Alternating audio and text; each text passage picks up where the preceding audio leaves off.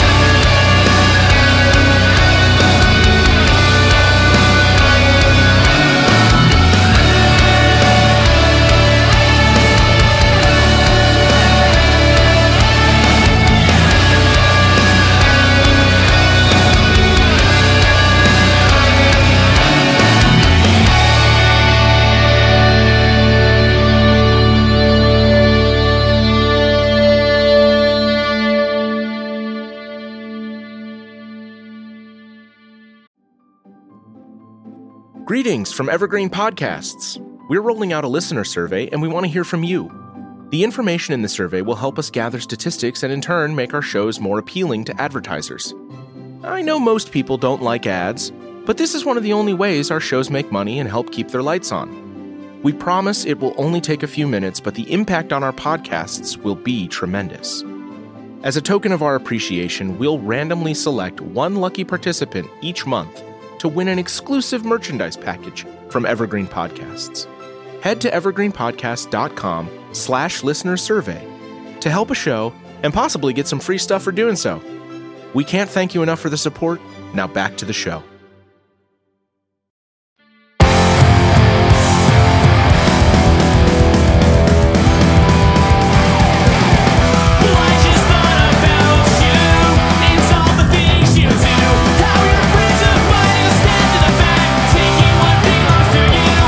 This is Roger from No Motive, and you are listening to that one time on tour.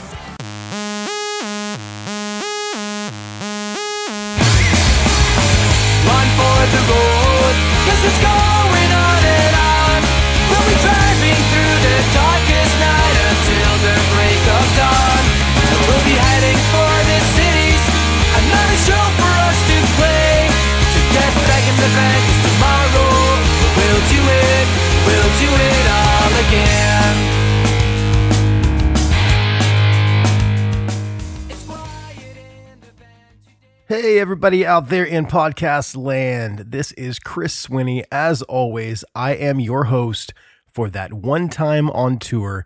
If this is the first time that you are joining me, this is my podcast where I get to sit down with somebody in or around the entertainment industry and have an awesome conversation.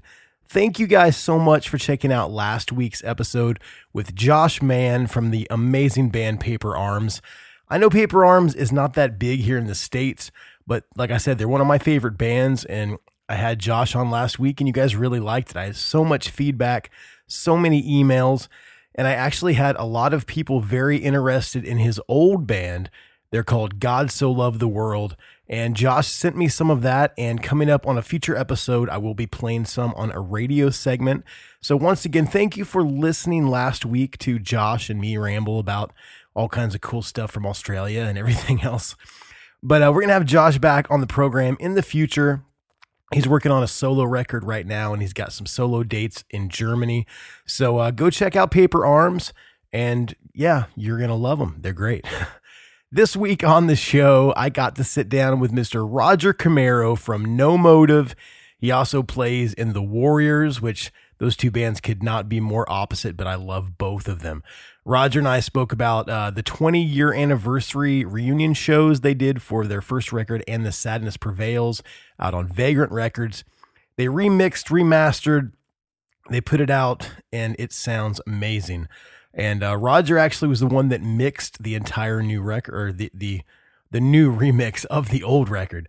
So uh, we talk about that on the on the podcast, and just talk about everything else. I I really love No Motive. They were a band that really kind of it hit me, man. I when I heard that that their debut on Vagrant, I just I couldn't get enough, and I got their next record, Diagram for Healing, and I got Daylight Breaking, and I just the the Lola EP, like I, everything no motive, I had to have it. So I hope you guys are going to enjoy that. Before I get to my conversation with Roger, I do need to tell you about my amazing sponsors. I do it every week. Permanence Tattoo Gallery over in Anderson, Indiana, Meridian Street, downtown. My buddy Jacob Harrison, past guest of the show, is the owner. It is an awesome tattoo shop. So if you're in central Indiana or if you want to travel to get some amazing ink, head on over there and they'll take care of you. You can check them out on the socials at Permanence Tattoo Gallery. I also want to give a shout out to my buddy Kyle over at Living Album Art. This is the second time that they've sponsored an episode. His band Havoc Faction has actually sponsored three or four episodes, but uh, this one was for Living Album Art. He does some really really cool things. He animates like when I had Tucker from Thursday on the on the show, he animated a Thursday record, like uh, I think it was War All the Time, and I used that to help promote the show. But Kyle does some amazing stuff, so you guys need to check them out. It's at Living underscore album underscore art, and he'll he'll take care of you. Tell him that tell him that I sent you, and I'm sure he'll give you the pro rate. So if you want to sponsor an episode, if you have a band or a company or anything, is this you're just a person and you want to sponsor an episode because you want me to talk about, you know, we, our our Patreon producer Bob Foster, his cat's name is Lars, and he became a producer because he wanted me to give a shout out to Lars Frederiksen from Rancid about his cat who is named after Lars. So you can do all that kind of cool stuff. Speaking of Patreon, actually, I didn't even say that. If you want to be a sponsor, hit me up, TOTOT podcast at gmail.com or on any of the socials at TOTOT podcast. Now, if you want to become a Patreon, a patron, uh, you head over to patreon.com forward slash TOTOT podcast and you can help us out on a financial level. We have three tiers over there. $2 a month gets you a shout out. Excuse me. $2 a month gets you a shout out on the program. $5 a month gets you bonus content. And $25 a month, which is what Bob signed up for at Punk Rock Bob Foster. He is our Patreon producer. You get to be a producer of the show and uh, give me really cool ideas and help out with stuff and and get shout outs for, to our guests from your pets. so head on over to patreon.com forward slash TOTOT podcast and get involved. If you guys don't want to help out financially, that is totally fine. This show will always be free. The best thing you can do if you want to help out the show, you enjoy the show, wherever you listen, subscribe, rate, and review. I know on Apple Podcasts, you can do all of that. But then on different places like Stitcher and Spotify, you can follow or you can you can rate, I think, on most things. But that would help us out a lot because that puts us with other podcasts and helps people find the show. So if you guys want to do that, that would be amazing. I would really appreciate it. Now we have the holidays coming up, and I've had a few people hit me up and they're like, you know, some people have Amazon wish lists, blah, blah, blah. Like, I, you don't have to get me anything, but I know there are some people out there that really enjoy the show. And uh, I guess they have money to burn, which I don't have that problem. So if you guys, if you're feeling crazy and you want to send me a gift, uh, some people have asked. I'm, I'm not just like throwing this out there because I'm not begging for gifts. But if you want to check it out, most of the stuff on it is super, super expensive. That's not because I think you'll buy it for me. That is a deterrent that uh, you will not buy it for me. But um, we have a TOTOT Amazon wish list over at our website, TOTOTpodcast.com. You can also get all the listening options, a little bio about me, and you can donate. You can do all kinds of crazy stuff. So head on over to TOTOTpodcast.com and check it out. Now, news with me, I am pretty excited. I've been writing songs recently, which is a thing that I haven't done for a long time. And uh, I know I've spoken on the podcast before about maybe doing like an EP with some guests. Uh, and that's still something that might happen. But right now, I am sort of resurrecting my old band, The Widow Jenkins. man, I've got a frog in my throat. Excuse me. See, this is real and raw, man. I'm not editing any of this. But uh, I'm trying to reboot the the Widow Jenkins, and I think it'll be really cool. I've uh, talked to my old drummer, who Jake, who actually was in the Ataris with me, and then Adam, our singer. He's heard a couple of the demos that I've I've been doing, and there's nothing, you know, nothing concrete. We don't, we're not going to tour. We're not going to do anything crazy. Just write and record maybe a record. And uh, on an upcoming episode, I might give you guys a taste of one of the songs that I'm working on. But I'm pretty excited about that. If you want to check out what the Widow Jenkins sounds like, we have all of our old demos and all of our old studio tracks on Spotify and Apple Music. Just search for The Widow Jenkins. And uh, if anybody out there knows where we got that name, email me. And if you get it correct, I will send you some sort of prize. Uh, and don't Google. If you know it, you know it. it it's it's a pretty obscure place that we got the name the Widow Jenkins. So um, yeah, that's what's going on with me, hanging out with my kids, my wife, getting ready for Christmas, and uh, talking to you guys on the old internet. So uh, I wanted to tell you guys I am doing this thing. It's the top five albums of 2019. I have my top five ready to go. It was really, really hard to narrow down. I'm not going to read them today. I'm going to probably do it closer to the end of the year.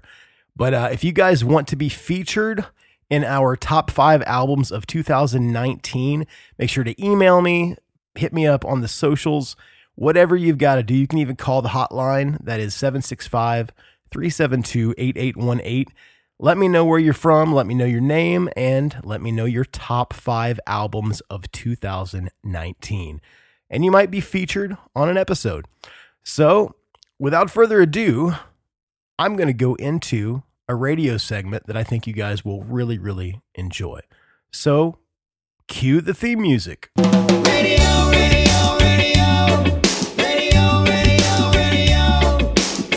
I've got the music, I've got the place to go.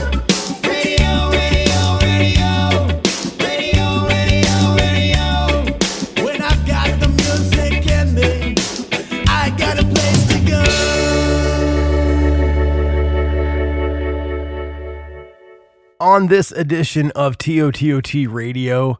I'm just gonna I'm gonna keep it in the family, man. On this program today, Mr. Roger Camero from No Motive.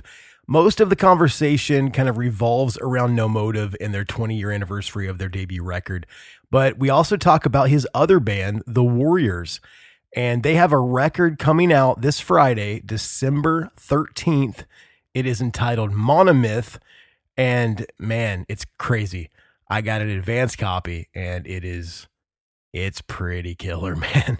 And I was talking to Roger the other day and I said, "Man, I'd really love to play that." And cuz I, I he didn't think I'd be able to play it, but since the record comes out and it's going to be streaming and physical copies and everything available on Friday, I'm going to play the new single. I think you guys are going to love it. This is Roger's other band, The Warriors, and this is their new single, Death Ritual. Hope you guys dig it. Thank you.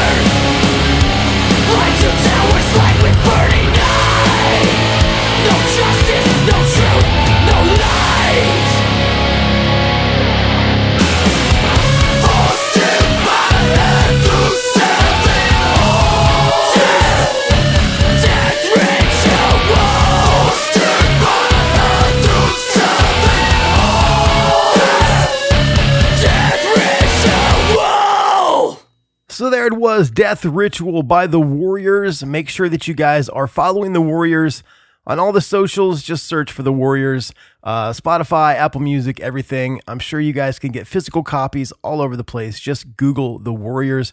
It's Roger's other band, and like I said, they could not be more different than No Motive, but I, I love both bands so much.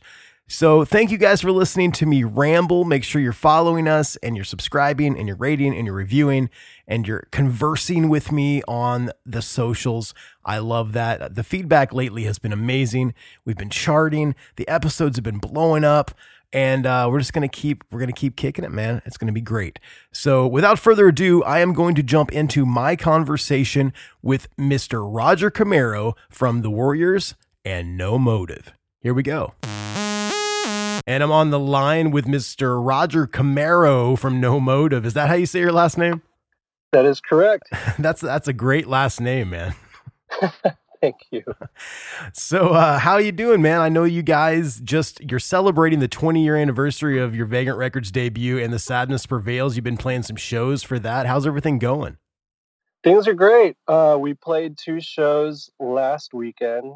Um, we did a little hometown show um, in Ventura because that's where um, the band the band originate originated from Oxnard. Yeah. Um, and there's not really all that much for actual music venues in Oxnard these days. So um, we played a place called Discovery in Ventura, and then uh, the following day we played at the old Chain Reaction in Anaheim. Yeah, I've played I've played Chain many many times, man. I love that venue. You know what's crazy about that place? Um, and I'm sure you know, uh, it's it's been an all ages venue ever since uh, it started, which I believe it used to be called Public Storage back in the day, and then it changed to Chain Reaction. But um, I think within the last year or so, they started serving beer, Oh, really? which is crazy to me. Yeah, that is crazy. I just remember many nights of uh, waiting to play. Like there, there is a green room, but it's not that great or anything. So we'd always be out in the parking lot, like talking to kids Oh, yeah. and stuff. It's just a, it's a really cool. It's almost like tailgating a football game, you know? Oh, it is totally totally. It is one hundred percent tailgating. They actually, it's they did they did the uh, the green room up- room up pretty well. Also, it's it's uh everything's pretty nice. I mean, it's still it's still very much chain reaction. All the T-shirts are still there. I still, I still get, Um, I get text messages from people all the time, pictures from like Atari shirts that are on the wall. Yeah, man. Yeah, it's a trip, dude. yeah, I haven't, I haven't been there for since probably like 2009. So yeah, it's been quite a while since I've even seen the place. Um, did the last time you played there, did they? Um, because I know they kind of expanded the way the room was set up, so it was partitioned a little differently back in the day, and now it's just kind of a wider open type of uh room with it's still having that little median kind of breaking the two sides up Yeah, yeah. but um, they actually put in a better sound system. They have a digital board in there now, so it's much more tour friendly.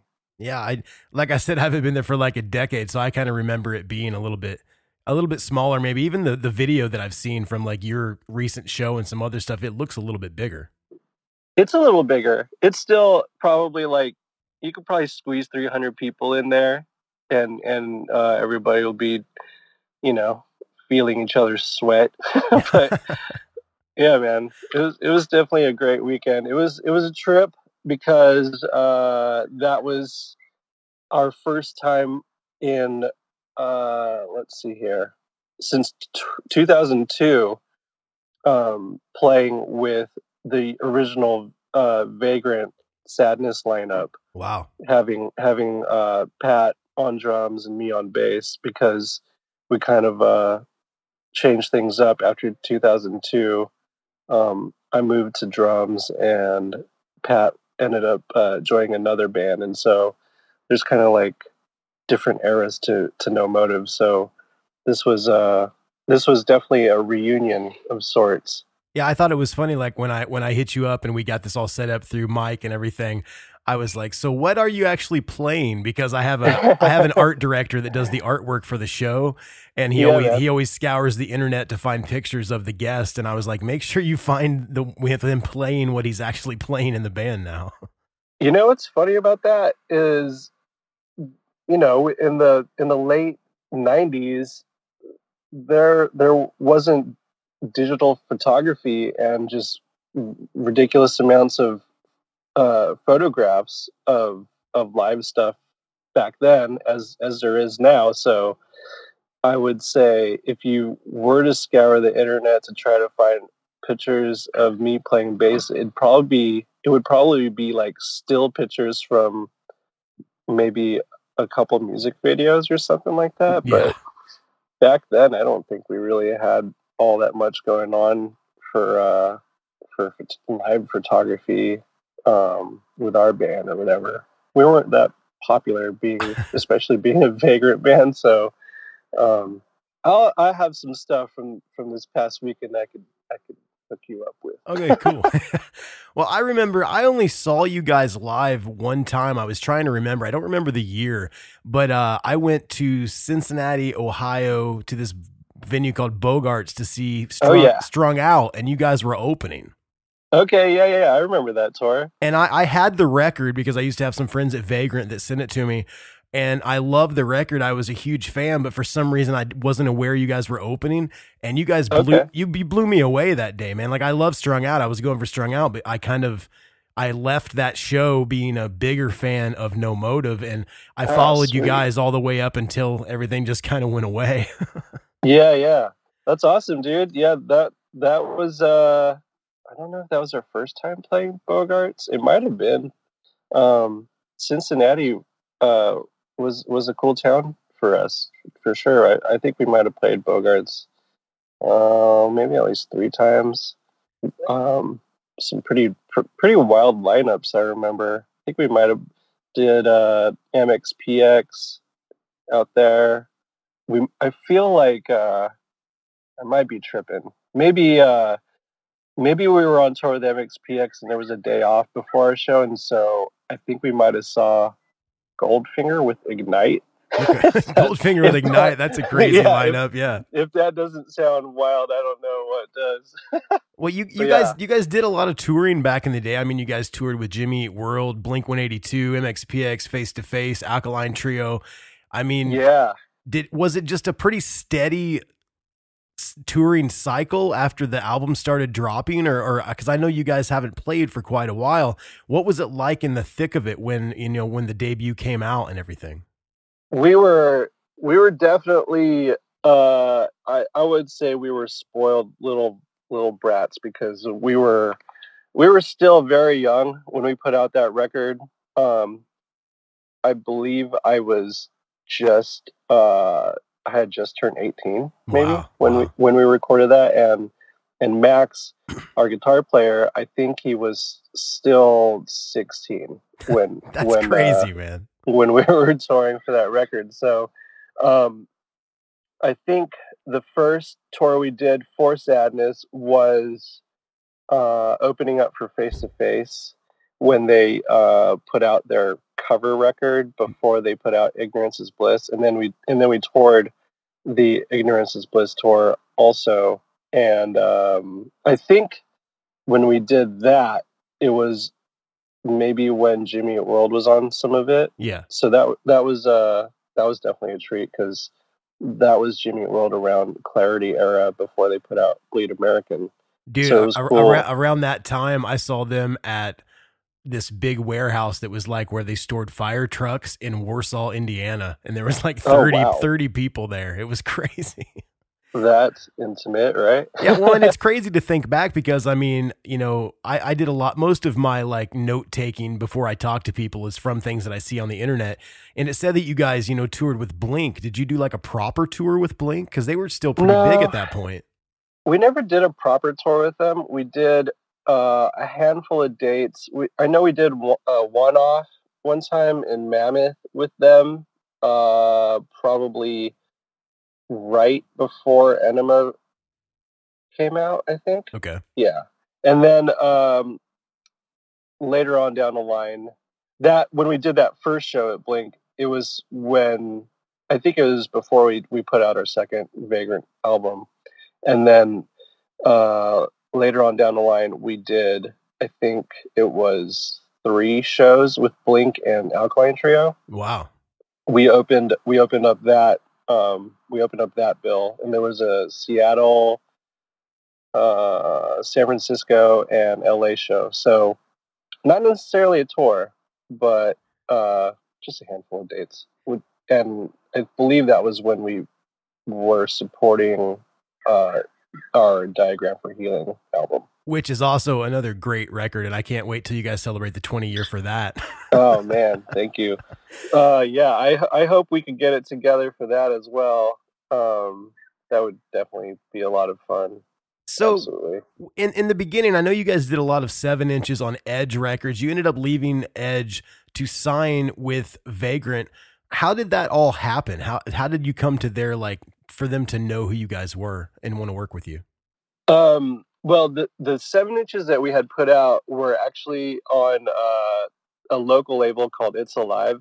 Oh yeah, uh, yeah. run They, by- the, the guy that runs uh, what what's the guy's name that runs it? Because he follows the Instagram. He actually wanted me to ask you about those seven inches. oh, nice. His name is uh, Fred Hammer. yeah, sh- And- shout out to Fred. He hits me up all the time, man. Shout out. Hell yeah, he's he's awesome, man. He's still very involved in uh, our local scene. Uh, uh, the term that we like to call uh, our community is is nardcore. You, you got you Um, guys you guys kind of coined the term the the term sadcore, correct? I guess so. it was it was kind of maybe a little bit of a like a not a joke, but Yeah. it was it was never meant to be like, hey, we're creating a genre of music. But it was uh it was just a period in time where our friends, bands, and us were we were pretty bumming around that around that time of life, and so uh, I think we just kind of jokingly called it sadcore. Yeah, I had I had uh some I had Scott from Pulley and a couple other guys on the show, so I've I've gotten an education on the nardcore scene as of late. Okay, cool. Yeah, you know what's up. Yeah. Yeah. Scared Straight, Oh yeah, which turned into Ten Foot Pole, turned into Pulley. Yeah, that whole that whole uh business right there. And then you got uh RKL. oh yeah, definitely. Because Joey Joey from uh, Lagwag was on a couple weeks back. and We were talking about RKL and the whole nardcore thing. It was great.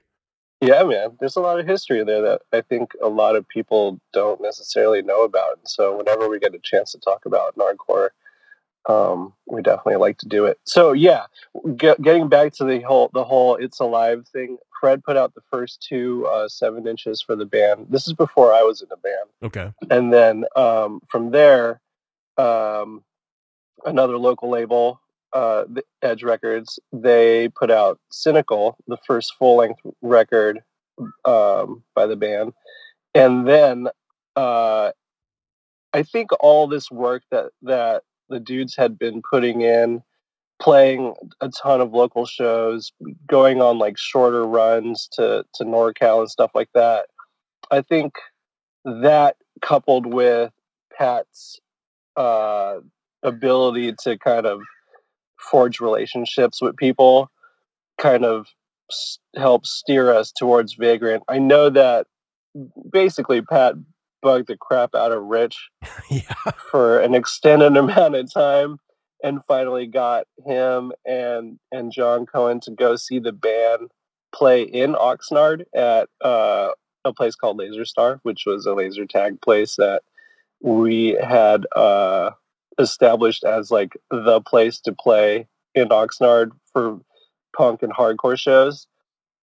And uh, I think that's that's what did it. I think they saw the the amount of work that the band had put in on their own and saw the potential there, and that's I think that's what what led the band to Vagrant. And then uh, before I joined the band, they recorded two songs that ended up being on uh, Sadness for the first Vagrant comp, the Five Years on the Streets. Okay.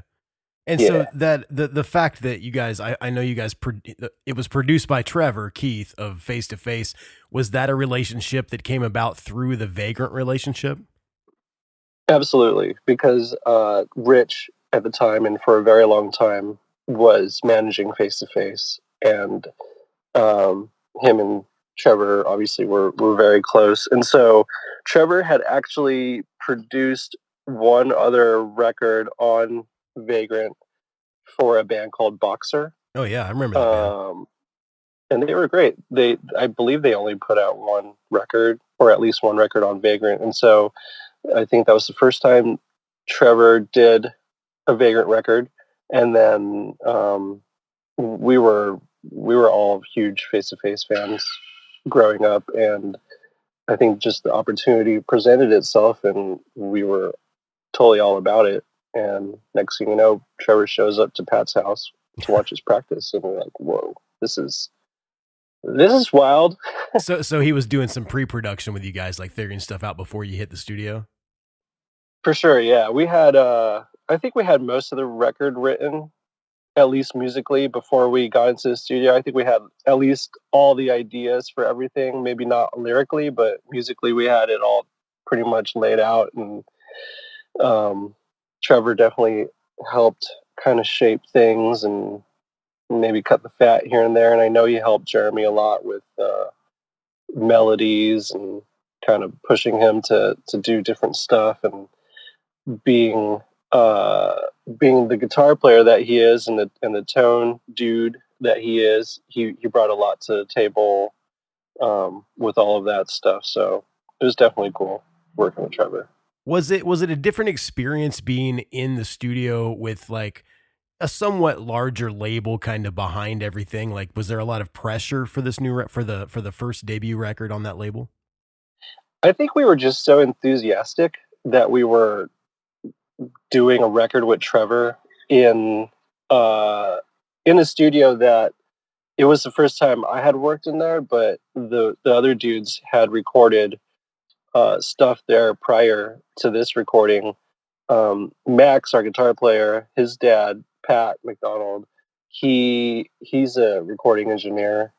Um and so the dudes had recorded with Pat in there back in the day. And so um, I think there was a sense of familiarity for them and that brought comfort. And and where we recorded uh, is about 30 minutes from from Oxnard in Ojai in the mountains. And so everything just kind of felt comfortable. The working environment that Trevor and Chad Blinman put together for us was was really nice. And so sure there was there was a lot of a lot of uh pressure on ourselves just because you know we we, we just didn't want to suck and we were Yeah. we were we were kids and so i think there's there's that amount of ignorance where you just don't even know how to fully comprehend what you're doing and so you're just in the moment and so uh, I think what also helped us was that we we tracked the record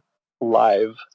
Um, so the drums and the bass were we played every song together, and we kept the drum and bass takes. And so it was pretty much like as long as Pat and I nailed our parts, Jeremy and Max um, went over that and uh, and recorded their guitars. They actually they actually double tracked their rhythm guitars for the record, and that's kind of why the guitars sound so so large. They sound for- very for- very big. Yeah, yeah. um I, and I, I didn't really realize that while we were maybe I did while we were recording it, but obviously it's like 20 years ago and Yeah. there's only so much there's only so much uh, from that experience that I, I was able to to take away mentally. But uh, when I did the remix for the record, uh, I was able to obviously see how how they went about recording everything, and uh, yeah, man, those guitar tracks are are very large. There's like two mics.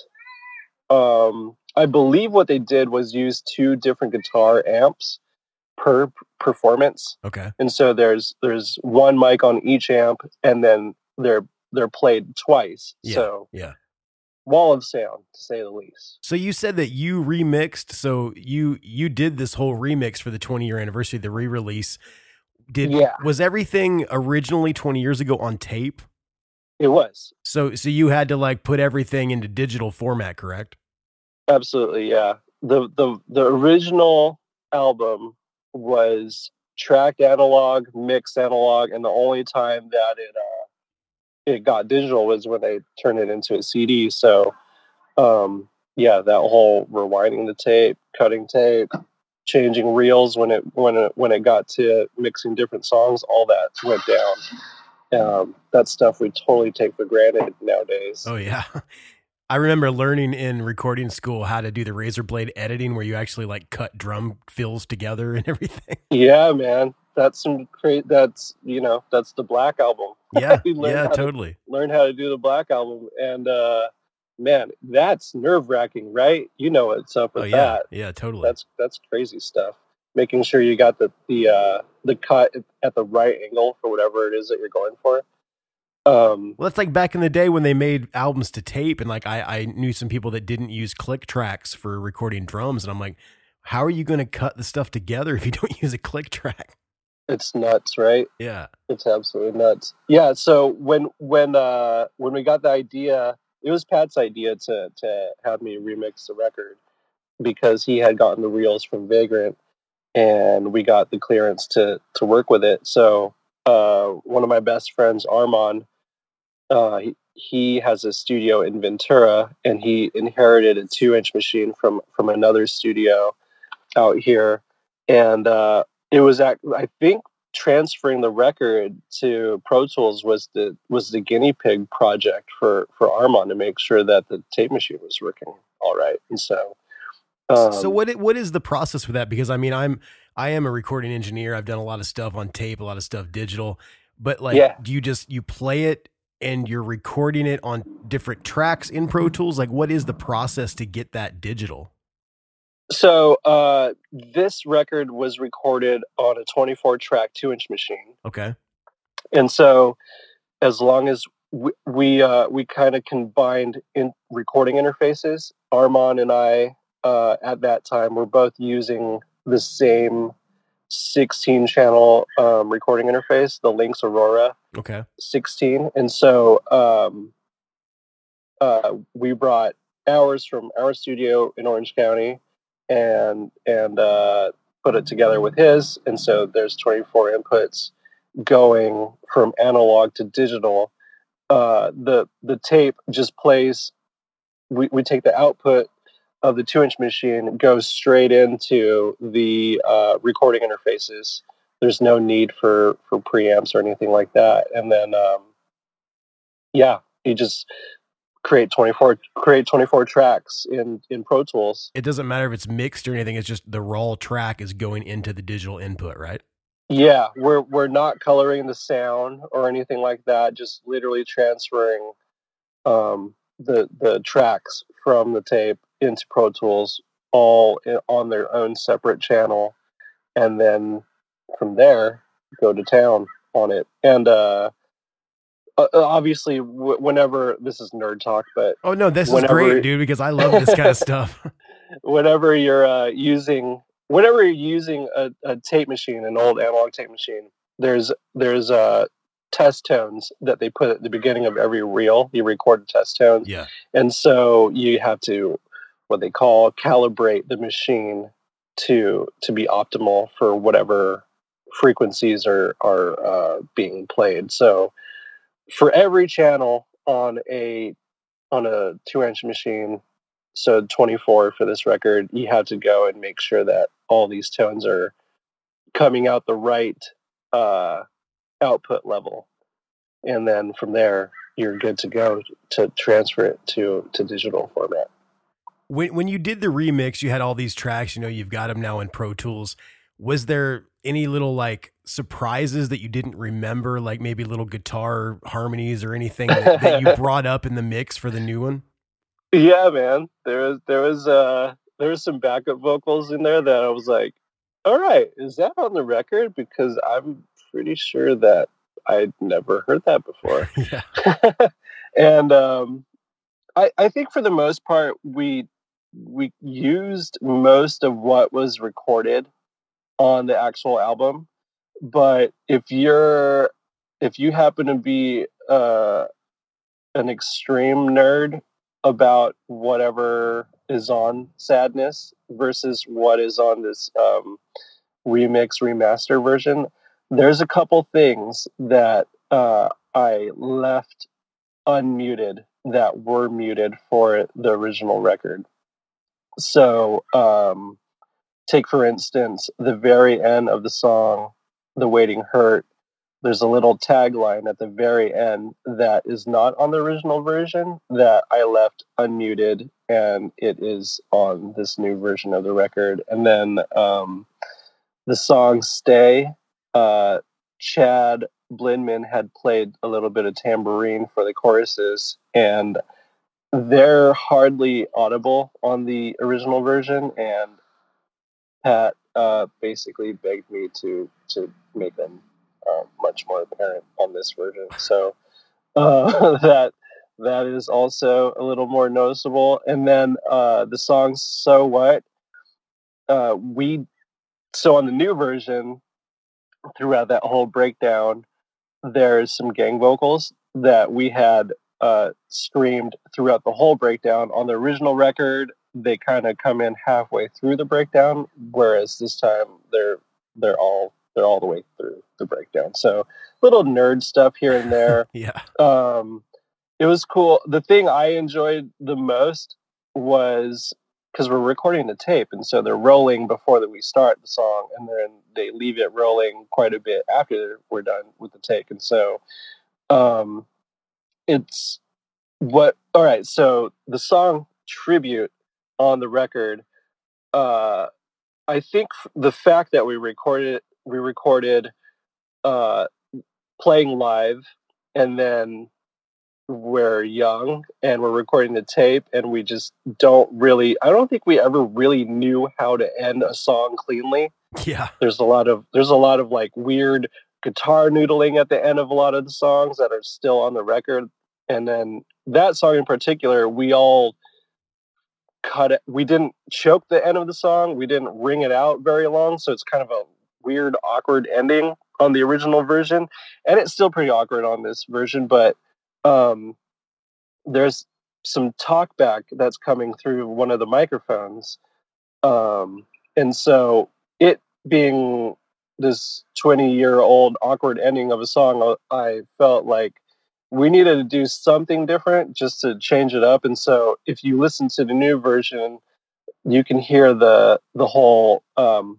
you could kind of hear the dialogue that's happening i believe between jeremy and chad after the song was com- was was finished being played I always like that stuff, man. Like when my first few times I recorded, like for my high school bands, like they got other guys would be like, take that stuff out. And I'm like, no, that's cool. Have you ever heard like, you know, Garage That's Days by stuff. Metallica? It's got all that stuff where they're like yelling at Lars to go, you know? Yeah, man, that stuff's great, dude.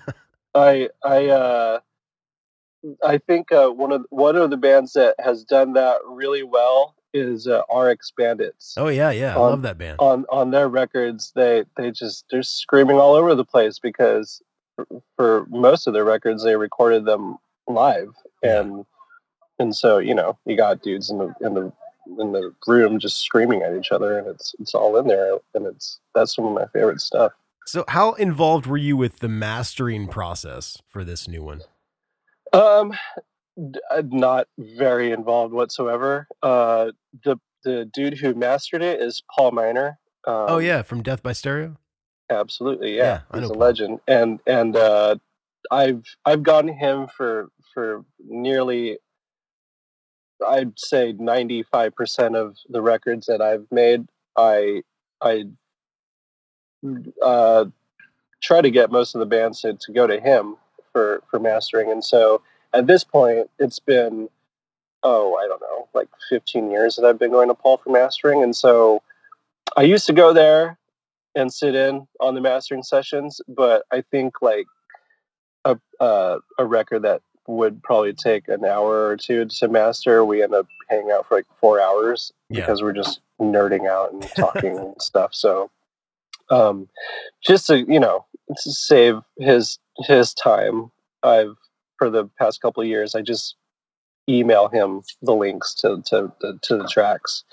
And if there's a specific way I want the sequence to go, I'll just create a Pro Tool session with the songs already laid out and just tell him like, "Hey, man, this is roughly how I want the timeline to go on the record, but use your discretion on crossfades and, and all that good stuff." So this time around, I I just wanted him to to make the call for for the sequence, and so I just sent over the tracks and said, "Hey, this is a track listing. Um, enjoy yourself." Oh, I think I think I did. now that I think about it, I might have created a timeline for that record too. But anyway, he's great. He he. I trust him. I don't need to sit in with him. He knows what to do. So when you're mixing, like before it goes to Paul, you know, when you guys mix this, or when you know whoever mixed it back in the day, 20 years ago, they weren't thinking about this, but now knowing that it's going to be on vinyl. And then there's going to be digital release that's going to basically just be streaming on little tiny phone speakers. When you're Yeah. when you're mixing, are you thinking about that? Are you mixing for the different versions? No, not necessarily. Just because if I thought about the fact that all you know, most people are going to listen to this from their from their cell phone speakers, and uh, you know, stream it on whatever. I, I so much would get into my head, you Yeah. know, Yeah. vinyl versus digital. Um, I think for the most part, I just try to to do mixes with the mentality of trying to make it sound as good as possible. Yeah. I don't really worry about brightness for for digital versus vinyl. I just kind of I always try to leave some amount of room for the mastering engineer to work with and you know, Paul in particular is so well versed in the world of punk and, and hardcore that I just I trust his ears so much when it comes to his um, making a vinyl master and a and a digital master. He knows he knows what's up. So you know you got to you got to find the people that you that you uh, trust and just let them do their thing. You know. Yeah. Is is Vagrant involved in this at all, or is this kind of like just a self release thing since you guys have the masters back? Um, the the vinyl thing that we did was was a self release project, um, which we had to clear through through BMI or BMG um, Vagrant, um, and being that that record is, you know, they still own the record. Yeah. They they digitally released the uh, the new the new mix Okay. and and also the accompanying seven inch the two songs that we recorded for that so um we don't have any sort of like rela- like current relationship with them so to speak we we're not like we don't have a contract with them Yeah. but they were most definitely kind enough to to put the record out in digital format. They didn't we didn't do any sort of like promo campaign or ads or anything like that. You would have to just know that it was there or that we were promoting it ourselves, you know. Um, we don't have an actual working relationship with the label. It was just it was just more hey, we we need to make sure that we're doing everything by the book for you guys because, you know, that's how it is. So tell me a little bit about the seven inch because I know there's like a re-recorded song and then there's also an acoustic track, correct? Yeah, they're actually both songs that are from other records. The uh, the the side A song is "Broken and Burned," uh, which was originally on Diagram for Healing, and the B side is "Life Goes On," which was originally on Daylight Breaking. Uh, both albums were on Vagrant, and um, I think we picked "Broken and Burned" because between the four of us, that's probably maybe our favorite song, if not one of our top five favorite songs as a band. And we figure uh, we'd have the most fun recreating that. Yeah. And um, I think I think it was Pat who was pushing for "Life Goes On" to be recorded for the seven inch, and um, he was the one that suggested that we just do it acoustic, keep it simple, because um, we we kind of last minute decided to add the seven inch in to this whole uh, vinyl re-release, and so I think we had literally seven days to put that whole thing together Wow. and the album mix before having to send it off to to get it pressed in in time for you know before before the, the year would be over Yeah. and so there was most definitely time constraints, and um, we just try to be realistic with what we were able to put together. And so, um, Broken and burned. both songs came together rather rather smoothly, quickly, um, and I think uh, we when we did Broken and Burned, we kind of called it uh, the adult version of the song. Yeah. I if you were to put the two to, against each other, uh, the original is much faster than than the new one. Um, the new one's two and a half a step down because Jeremy's voice has changed quite quite a bit throughout the course of uh, throughout the course of time, which is evident through every album that we have ever made. If you were to listen to everything chronologically, you'd be like, "Who is this person?" yeah. his voice has changed so much but um yeah we just wanted to have fun with it uh my intentions for for that song in particular w- was to um have the mix be inspired by the the pixies album bossa nova Okay. Which is um as as a band probably one of our favorite records and um yeah just wanted to do you know do fun things Well, you mentioned that that one song was on Daylight Breaking. I want to I want to ask you a little bit. Now, Daylight Breaking came out on Vagrant in 2004. I mean, it Yeah. was number 36 on Billboard for the indie albums. And then it just Weird. seemed like yeah, I know, right? But then it just seemed like you guys I didn't hear a lot about you guys after that. And then your next thing you put out was the Winter Long EP in 2011. And according to the, according to the internet, that said that that was on Siren. So can you kind of take me through that time period and and tell me what was going on with the band? Yeah, for sure. Um, I guess the backstory to Daylight Breaking is the fact that in 2002, um, we split with Pat being in the band. He ended up joining um, another local band from the area called From Satellite. Okay. and um, that band ended up getting like on a major and stuff like that and so there was there was some time that had passed from diagram to what became daylight and i think a lot of a lot of uh life and self maturity happened between all of us um, as individuals, and I think maybe our our musical influences had kind of shifted. Maybe not shifted, but because I think a lot of like we all listen. We've all been an eclectic bunch, and maybe that's evident through some of our songwriting, even starting at sadness. Um, we were always a bit schizophrenic, and so I think after all the years of of being involved in the pop punk scene and and uh, kind of getting deeply into that, I think we felt Max, Jeremy, and I felt like it was time to kind of change things up, to kind of push ourselves to to do something that was a little more exciting or relevant to where we were. Yeah. And I think that kind of created a little bit of a divide between us and Pat because Pat was always pushing for for the pop punk sound. And you know to to his defense I think we we did it well. We had our own style with it. And but I think the the fact is is we were just kind of moving on from that.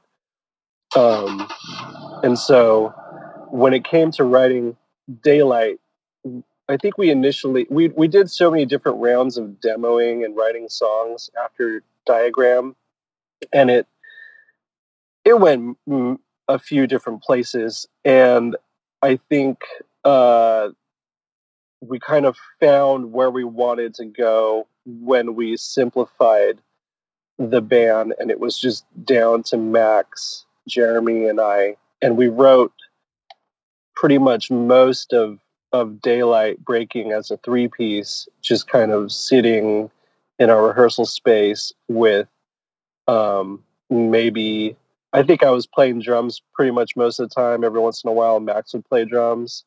and maybe most of it was written with just two guitars, and we just wrote bass lines later, or like one of us played bass, one played guitar. But we kind of just we knew we were we had entered a whole new realm as a band because Pat started the band with Jeremy, so you know everything was different. We've kind of felt like we had the freedom to do literally whatever we wanted to do, and so um, there was no like goal for writing that record other than trying to um, basically write for ourselves Yeah. and and um and uh i think pat was still in the band when we had started writing songs like independence day and into the darkness. I, i'm pretty sure he was he had demoed the drums for for the origins of those songs but um um i think we kind of just let it roll and and we let whatever we wanted to do just kind of take flight and um, we recorded most of the record as a three piece at the same studio that we recorded the first two records in Ojai. Um, but I, I think it being the third record on Vagrant and having the relate built the relationship we had with them and we as a three piece went to the label and said, Hey, we've got this all figured out. We've we've written this record. We know exactly what we want it to sound like. We would like to just produce this ourselves and and engineer it ourselves and take it from there. And they gave us a green light, and we just locked ourselves in the studio for for a couple months and uh, went went crazy in there. and and um, I think at some point while we were on the tail end of making the record, um, it was evident that that I was just going to move to drums and that we would need a new bass player. And so we enlisted our good friend um, Jeff Hershey to to take over bass duties. And um, during that tail end of the process, um, Vagrant wanted us to um, I think we recorded Brand New Day. We recorded that song a few times. We recorded it with Pat, um, and and John Feldmann actually recorded a, a version for it, which was the version that we made the music video for. Um, and I think the initial re-recording of it for for Daylight, Vagrant wasn't too keen on that version. I think we might have changed some things up, and they were like not feeling it. So at that point in time, we had Jeff already in the band, so we re-recorded that song, and at and then wrote the song "Laid to Rest" with Jeff. And uh, those two songs, if you are a, a um, an audio nerd, um, you could probably tell that those two songs sound quite a bit different uh, than the rest of the record. Was this around the time? Wasn't there a, an EP called like Lola? Yeah. So low. All right. So I remember getting Um, that at a record store and not really understanding because it was around that same time. yeah, I'm gonna I'm gonna make sense of all of this. Okay. Uh, the timeline is fuzzy for me. yeah, yeah, yeah.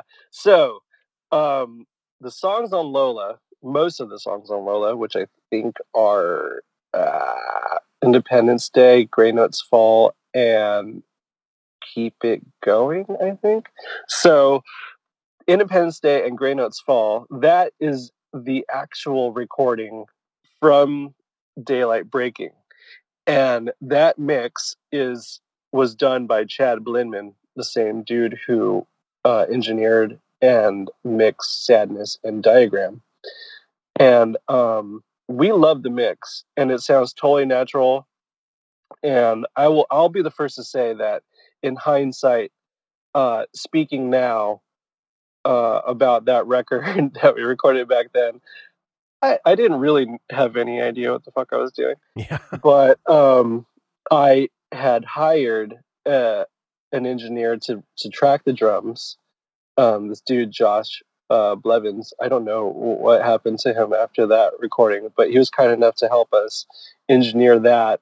And um, we just kind of flew by the seat of our pants. We, like I didn't technically really know what the hell I was doing. I had done a, a couple hardcore records, punk records before we did um, Daylight, but I'll just say that my knowledge and skills were uh, much to be desired. but um, Chad worked with with it as to the best of his ability. Um, I wouldn't call it like literally shining a turd, but like I'm sure there were many challenges that we presented to him, and in the end, we really loved what he did. But I think that Vagrant truly believed that it needed one of those modern rock mixes Yeah. like the straight, you know, whatever the hell was going on in 2003 mix, you know, that kind of thing. And so Lola ended up being the teaser EP before the before the real record came out. And so we used the Chad mixes to those two songs. And Keep It Going was a demo that uh, Jeremy and I had recorded just for fun um, in tribute to to one of our friends that had passed away. And so we really loved that song, and we needed another song or wanted another song for that teaser EP. And so that's basically what Lola became.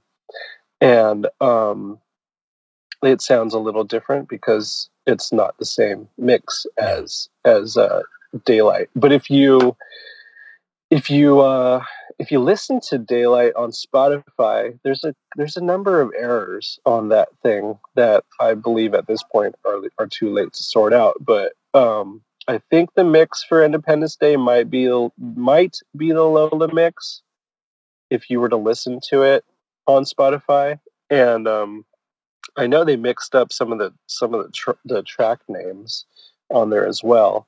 But um, but anyway, Daylight Breaking was uh, the final mix was done by uh, a man named Chris Shaw, who uh, at the time was Andy Wallace's assistant engineer, Okay. and I believe he had like some Jon Spencer Blues Explosion records under his belt, and another and a few others that I can't recall at this time, but.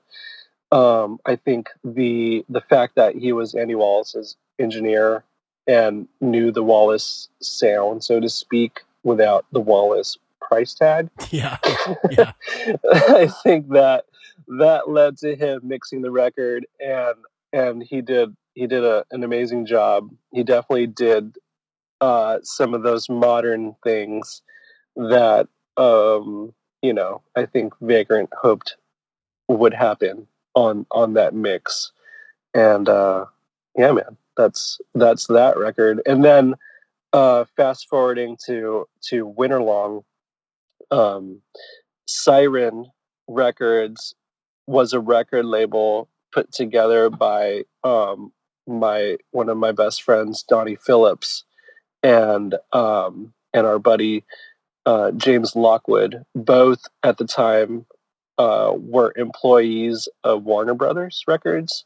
Um, Donnie was an art director, and James was, I believe, like a marketing dude. And they just wanted, they were, um, they are fans of, you know, punk, hardcore, um, very, very music savvy dudes, of course, working at record labels. But they wanted to do their own thing, and um, they they reached out to me about um, having no motive do a record on Siren, and one thing led to another, and and uh, they put it out for us. And um, the vinyl version was put out by a label called Black Numbers, and so there's uh, there's a little bit of vinyl floating out around there, and um, uh, CDs as well as digital. But we uh, we weren't really an active touring band at that point. We were just um, we just made the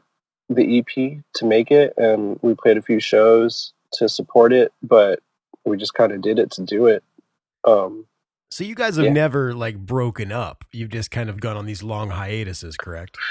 Yeah, I, I we never we never officially broke up. We we definitely did the hiatus thing uh, a number of times. um, I would probably I'd probably point to that for perhaps our inability to to you know stay in people's minds or become a, a more successful band than than what we were. That coupled with our inability to just stick to one style. If Yeah. you listen to every record we put out, they're so vastly different from the other.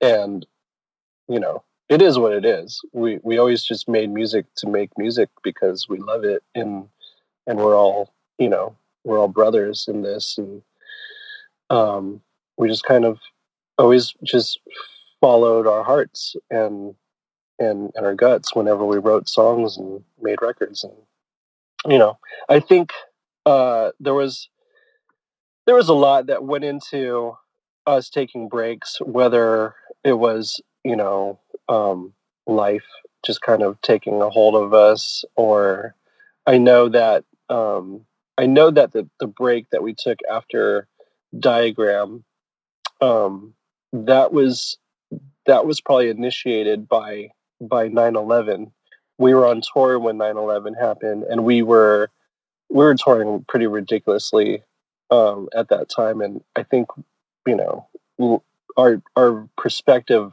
on life itself kind of led us to to taking a break and being home with our families and stuff like that and so you know i think whether it had been relationships or or just life i think that's kind of what killed our momentum literally from record to record we would we would go crazy touring and then burn ourselves out take a little too long and then we write a record which takes forever Yeah. you know that whole process um but after so when we made daylight um things just kind of got strange because the I think the label had large aspirations for us, and while we vocally agreed that we wanted to go for it and do all that we could, it was kind of a strange climate for all of us because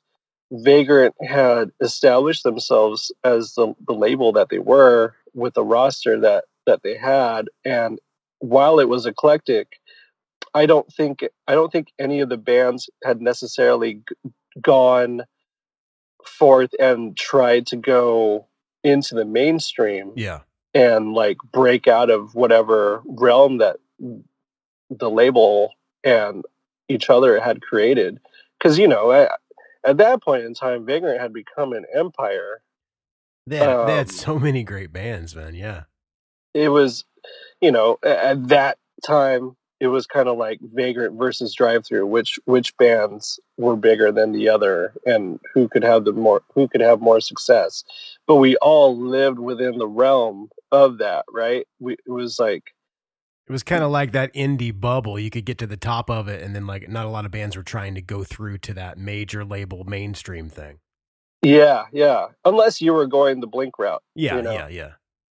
and and which that's cool you know but uh i think we made a we we basically made a rock record and vagrant wanted to push it to the rock world and the oppor- opportunities that had presented themselves were a bit strange to say the least um uh we toured with andrew wk Yeah. which which sounded good at the time and the tour was extremely eclectic um i believe the main support band was the locust really? and and uh and it was us it was it was supposed to be i could be wrong here but uh sheer terror might have been Okay. supposed to be on the tour Okay.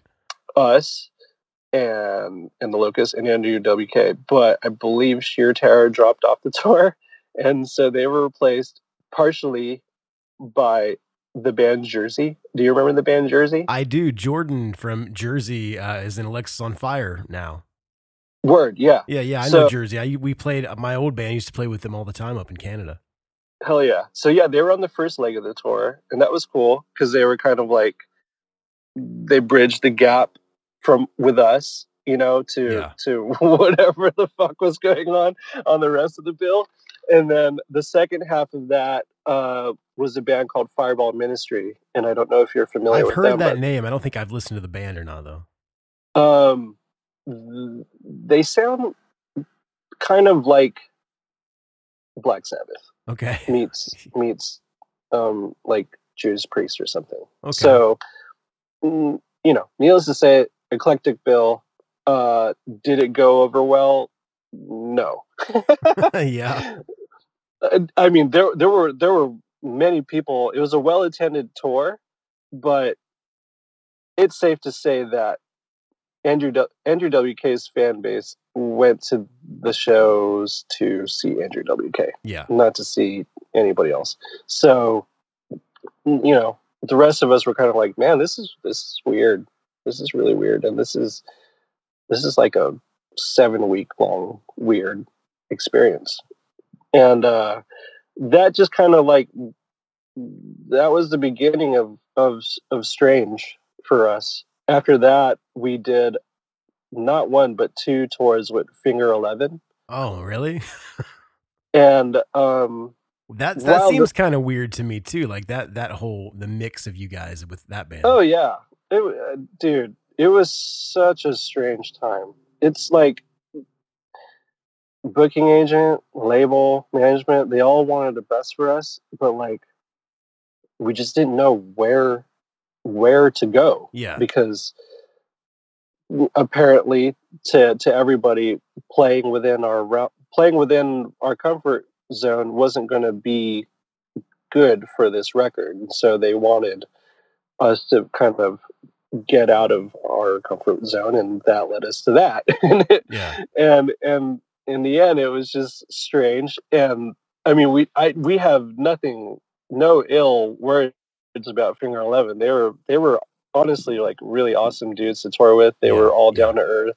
Um musically obviously sure i guess maybe the sound of daylight breaking went okay with with what they had going on um but we still played much of our much of our catalog. Yeah. and so um yeah man a strange time for us. And and uh I, I think just everything had changed. We did we did a tour before the record we did before the record came out we did a tour with rx bandits and fairweather.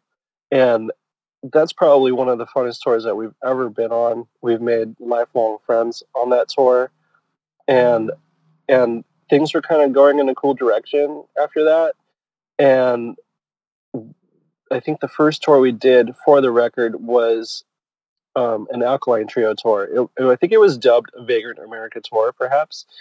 Um, and it was the trio, Reggie from Autumn to Ashes, and us. And we were, you know, after all these years and all these tours that we had done, we had become yet again the opening band on on on a tour and we were just like man this is weird Was well, who was who was main support? Was Reggie or From Autumn to Ashes?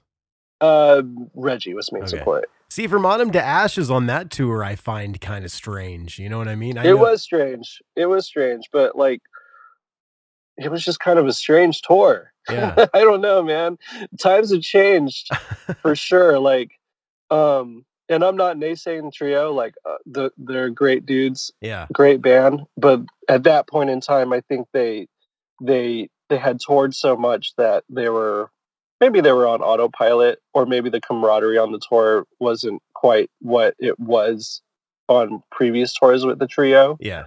And it had become or felt like it was much more business. And so i think we were super super excited to do the tour and it just wasn't it just wasn't what we hoped it would be. And and i think like fans perhaps us being opening and us having this record of whatever it sounded like it just wasn't it didn't it didn't turn out the way we hoped it would you know and it is what it is Yeah. but that kind of led to leaving that realm and entering the other realm which also was strange so um i think at the end of that, we just felt like we had kind of become a thing that was not what we intended it to be. Yeah. You know, Yeah. Yeah. we we didn't write that record hoping that we would become this like mainstream rock band. It just kind of happened, and so. Uh, I, and I can't say that we became a mainstream rock band. It's just the sound of the record was viewed as such, even though ironically we were trying to, to do the opposite. We were just trying to write an edgy record that Yeah. like would be uh I don't know, bridging bridging everything together, like all of our influences throughout our lives, but um you know, it is what it is. Uh I, I think we we love the record for what it is. And oddly enough, we kind of like created another different fan base because you know, in all honesty, it's basically a different band altogether Yeah. Yeah. um, my drumming style and Pat's drumming style isn't necessarily the same, and and uh, the songwriting is is is obviously very different. And so, I think uh, it wasn't a complete failure touring with A Dub or Finger Eleven because we we certainly um, gained fans and and like a different type of fan base doing those tours, but um, in the end, I think we exhausted ourselves in the process, and uh, um, I think we reached a point. I reached a point where I felt like we kind of hit a brick wall, and I believe in 2005, that's when I told the dudes like, "Hey." I love you guys so much, but I don't think I, I want to do this Yeah. like we've been doing this anymore. And so um now it's very ironic, but I had told them that I, I just wanted to take a break from the road and I wanted to concentrate on on recording engineering. And I did that for a little bit, but then I ended up being the guy that that ended up uh, uh, touring Yeah. almost full time for for a long time after that. I uh Who are you touring with? uh so after after we kind of went on hiatus because we never like broke up, we were just like, hey, we need to stop. We just need to stop doing Yeah. this for a while. Yeah. Um I ended up doing a few tours uh with the band The Warriors, the hardcore band Okay. Yeah. Yeah. which, which is a band that I had uh, been recording. I recorded, I, I produced almost every Warriors record except for one, um, and then I ended up joining the band in the process. I it, it started off with me just kind of being a fill-in drummer for for the dudes, um, and then one thing led to another, and then now I'm in the band. But um, after that, I in t- 2008 I became RX Bandit's uh, front of house engineer, Okay. and I kind of kind of rode that wave for a long time until 2016, and then um, um, in between that, I did I did a couple tours with Newfound, um, teching for Cyrus and Ian, and then um, I did a fill-in tour bass teching for Ben Harper and the Innocent Criminals, wow. and um, You've been busy, man. been busy just kind of you know it, uh, it was ironic that i that i kind of put the band on break because i didn't want to tour and then i just went on tour forever but yeah.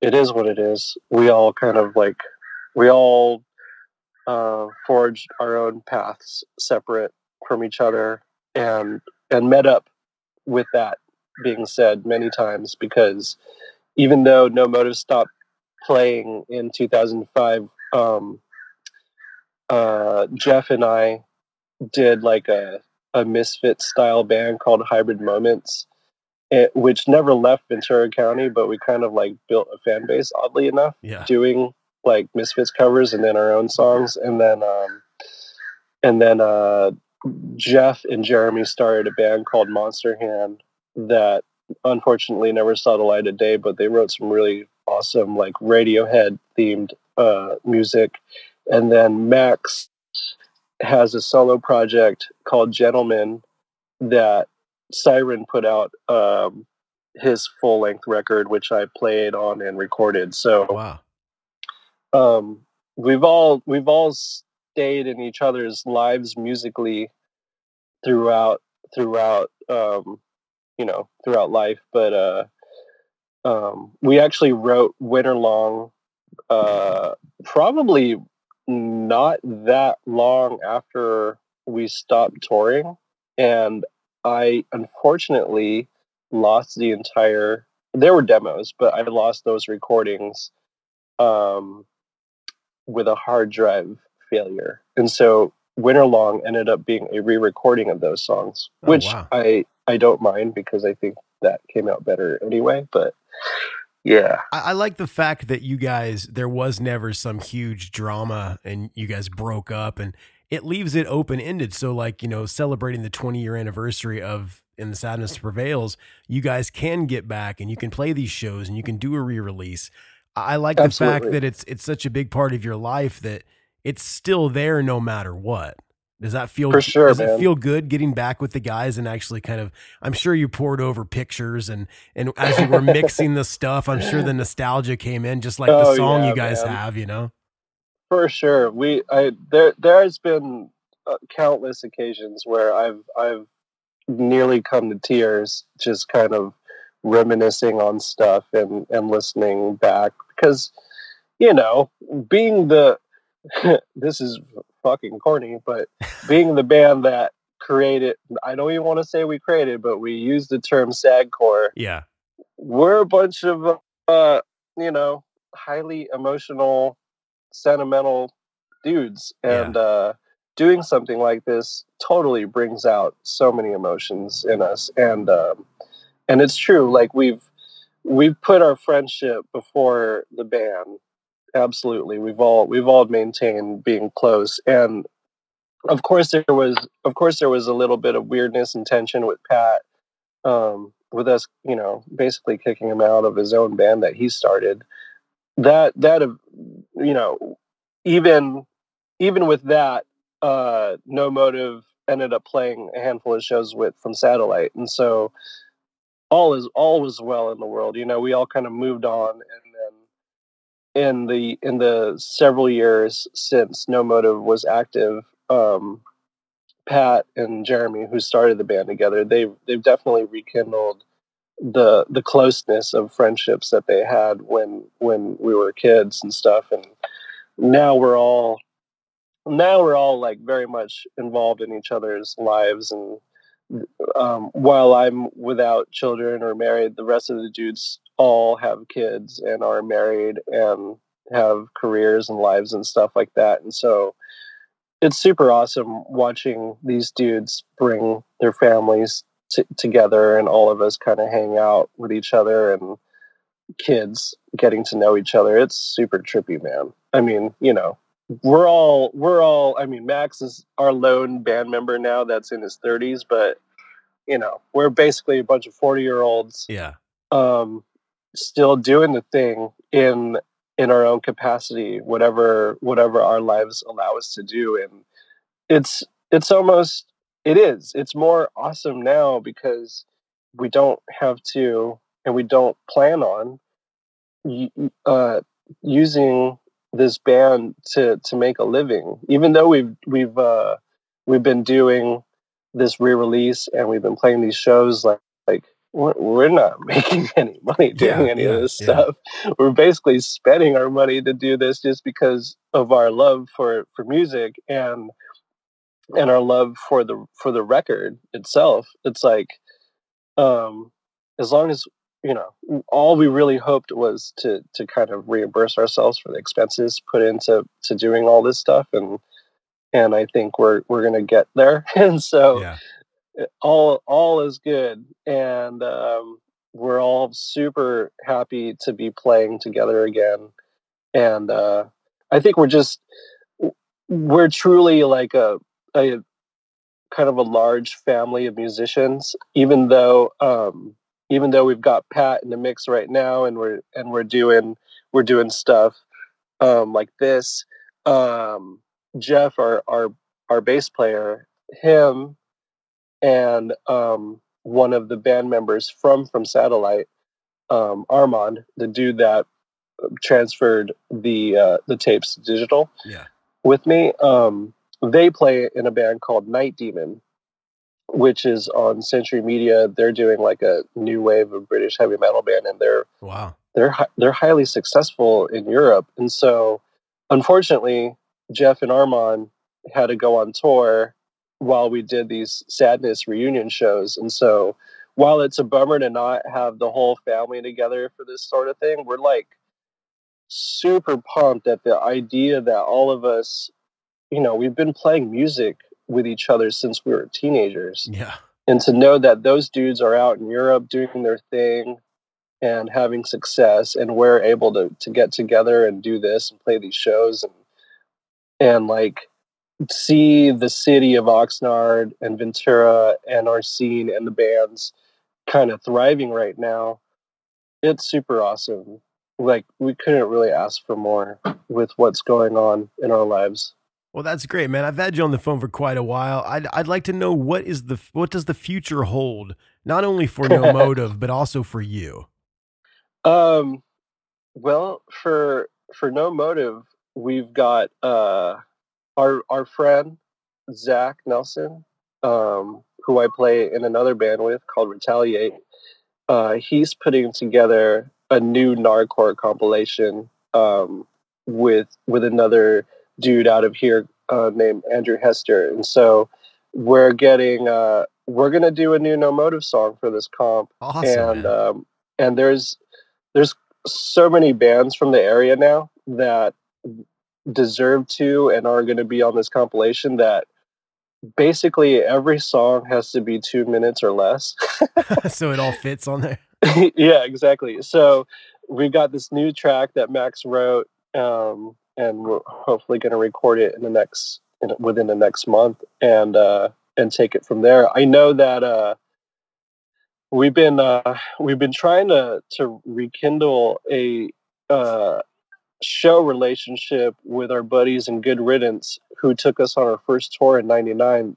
Good Riddance has been playing some shows, and they've been trying to get us on on some of them. And I think just our schedule and our ability has been kind of Actually, th- this is this is going to come out a couple weeks from now, but they just started in Portland tonight. Their new tour.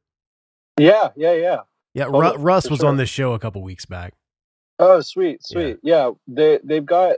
I know they got some stuff planned for January or February, and like we got offered shows, but I don't know if we're going to be able to make any of them happen. But like, if we could kind of do stuff like that, you know, play play shows with with some of our friends who got stuff going on, or if we can get it together and just play play a little bit more. I I know that.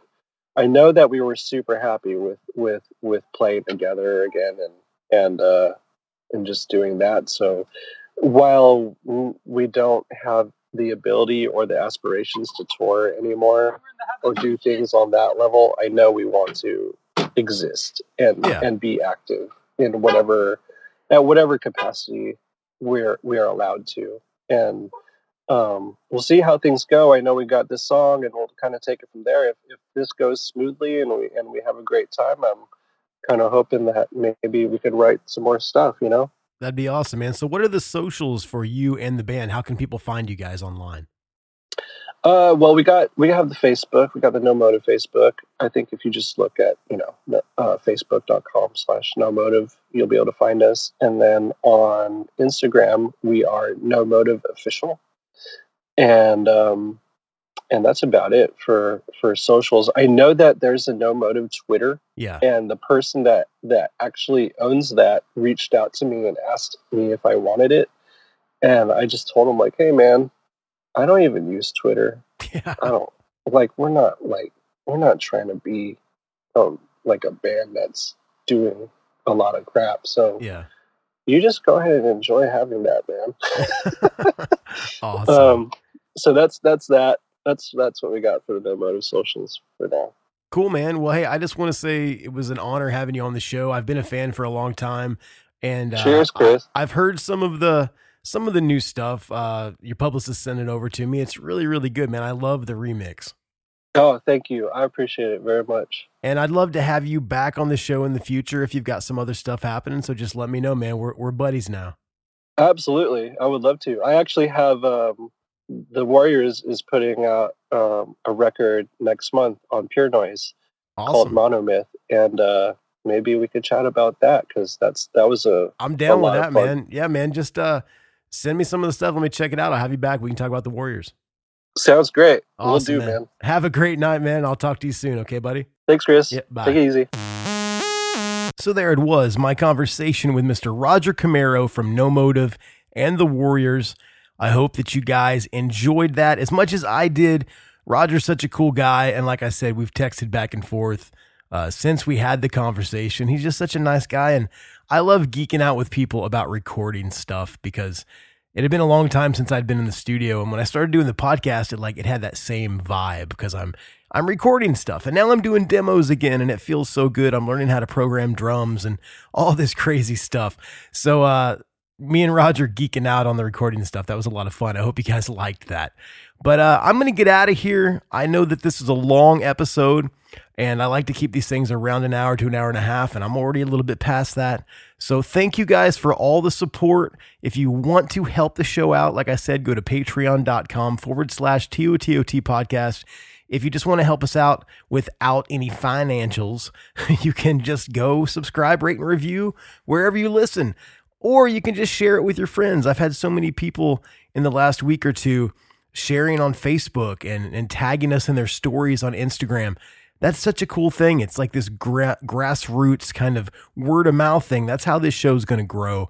And I appreciate you guys so much. Every one of you that has done that, you guys are a big part of why this show is growing the way that it is. And uh, I can't thank you enough. So thanks. I really, really appreciate it. So I'm going to get out of here. Hit me up on the socials at TOTOT Podcast. Go to TOTOTpodcast.com and poke around a little bit. It's just a link tree. There's all of our different links and everything. So check that out. And I will see you guys next week. I'm going to keep it a secret who's on the show next week. You will find out very, very soon, but I'm sure that you guys will really, really enjoy it. So I'm going to play some music like I always do. No Motive just recently, you know, released the remaster remix of And the Sadness Prevails, their debut that came out 20 years ago on Vagrant Records. It's such a good album. And if you guys have not heard it, you need to check it out. And I mean, why not check out the remix remastered version?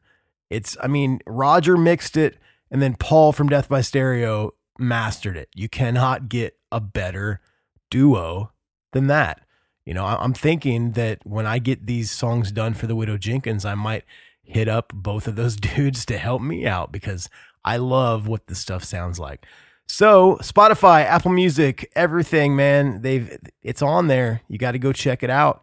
And uh, if you do the physical copy, you'll get a seven inch as well with an acoustic track, everything that we talked about in the podcast. So check out No Motive. They are all over the place on the socials, and all of the information will be in the show notes if you guys want to check it out. So I'm going to play one of my favorite songs on that debut. This song is called The Waiting Hurt. So thank you guys. Have an excellent week and uh, get your Christmas shopping done because it's sneaking up. I've got kids now, and I tell you, man, every year they keep getting older. And I mean, now they want stuff. like the first couple years, it's just whatever, get them whatever. They're they're babies. Silas now wants so much stuff. He wants yellow headphones. He wants a Blippi backpack. I don't know if you guys out there have kids or not, but Blippi is this crazy guy that has suspenders and the weird hat and he's all of it the colors on him are blue and orange and he teaches kids about power tools and and helicopters so uh yeah I, I told my wife the other day i think i want to get blippi on the show because i think that would be a cool a cool guy to talk to he he's makes a lot of money on youtube it kind of blows me away so uh yeah christmas can't wait for it it's gonna be awesome but I will talk to you guys next week. This has gone way too long. I love you. Thanks for the support. This is No Motive with The Waiting Hurt. Peace.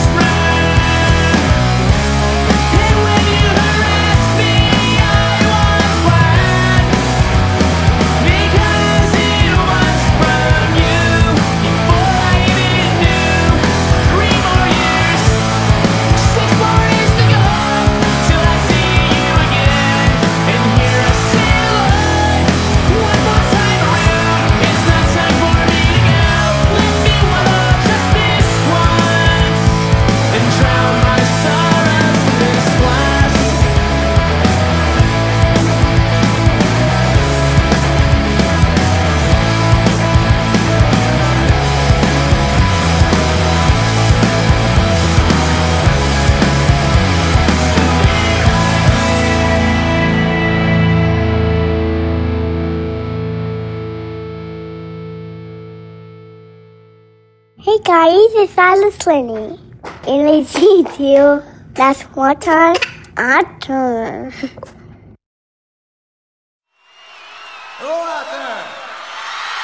Hi, I'm Hal Schwartz. And I'm Flynn McLean. We want to tell you about our podcast, None But the Brave, which is dedicated to taking a deep dive into the work of Bruce Springsteen. We're currently in our fifth season. Our latest episodes focus heavily on Bruce's 2024 tour and have featured such guests as Anthony Castrovince from MLB Network and Barstool's Kirk Minihane. We're also covering the 40th anniversary of Bruce's biggest record, Born in the USA. And as part of that, coming up this week, Uproxx cultural critic Stephen Hyden returns to the show for a fascinating hour long conversation about his new book. There Was Nothing You Could Do Bruce Springsteen's Born in the USA and the End of the Heartland. To listen, you can go to our website, nbtbpodcast.com, or subscribe on your preferred podcasting platform. We hope to see you further on up the road. Thank you so much. We'll be seeing you.